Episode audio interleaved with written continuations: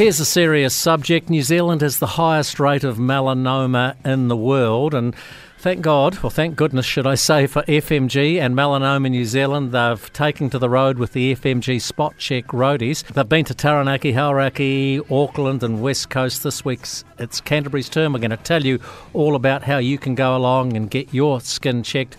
But we want to get someone who's been through the mill, quite literally, when it comes to melanoma. And let's welcome onto the country Ceitha Andrews. She's a Rotorua mum, a makeup artist, and dairy farm owner. And Ceitha, your family's got a sad history of melanoma. Good afternoon, and look, thanks for some of your time today on the country. Oh, you're welcome. You're welcome. Yes, they um they sure do. Bit of a bit of a long um story to tell, I suppose. You lost your dad at an early age. I did. So dad was 47. Um, I think that's right when he passed away from um, nodular melanoma, and um, so he he was battling that for quite a long time, and then. Um, um, then at 33, so he was 33 and he was diagnosed with his cancer, and I think I was 13 actually. And then um, a few years later, four years after he passed away, I was also 33 and yeah, found out I had uh, the same cancer. Is it genetic? Does it run in the family? What do the experts say? Um, well, uh, potentially yes, but um, I have been told that there's no reason to think that it is. It's just a freak, um, a freak thing that's happened. And um, you know, my dad didn't have a huge amount of moles, but I have hundreds of them. So.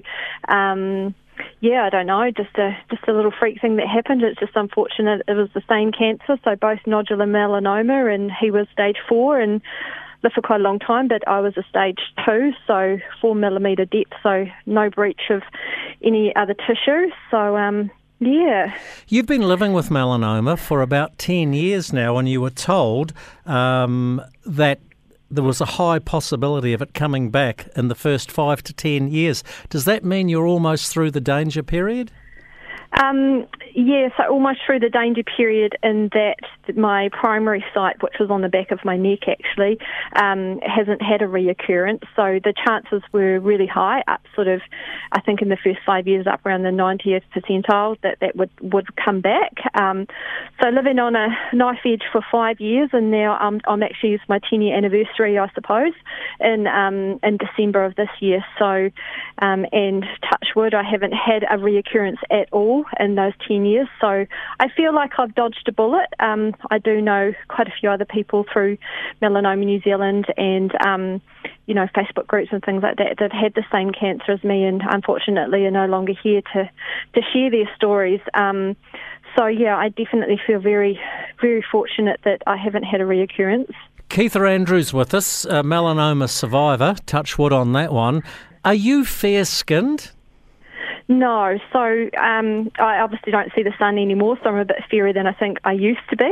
Um, fairly olive, so you know when I when I ever had seen the sun, I, I you know brown really nicely and sort of was quite proud of that, I suppose, when I was a bit younger. But um, no, I'm not. I'm not too fair, but I do have a lot of moles and, and freckles. Um, all my children are um, they're quite olive as well, but there's only one of them that have have the moles as well.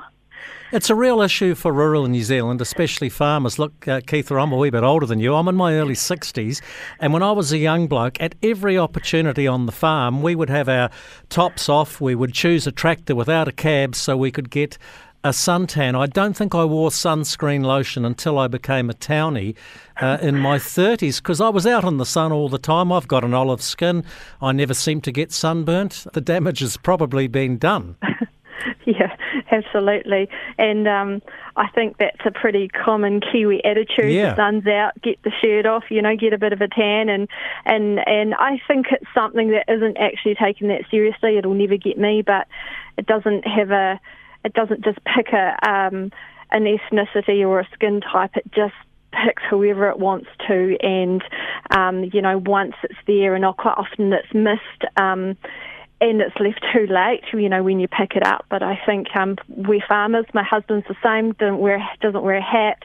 Loves to have a nice tan. Wears the little short stubbies, and um, and unfortunately, he's actually just he's actually going to go back in a couple of weeks and have a second surgery for a basal cell carcinoma. So, and that's his second removal with a positive result. In years. Well, Keith, I never knock a man for wearing stubbies. They're never out of fashion. You know that.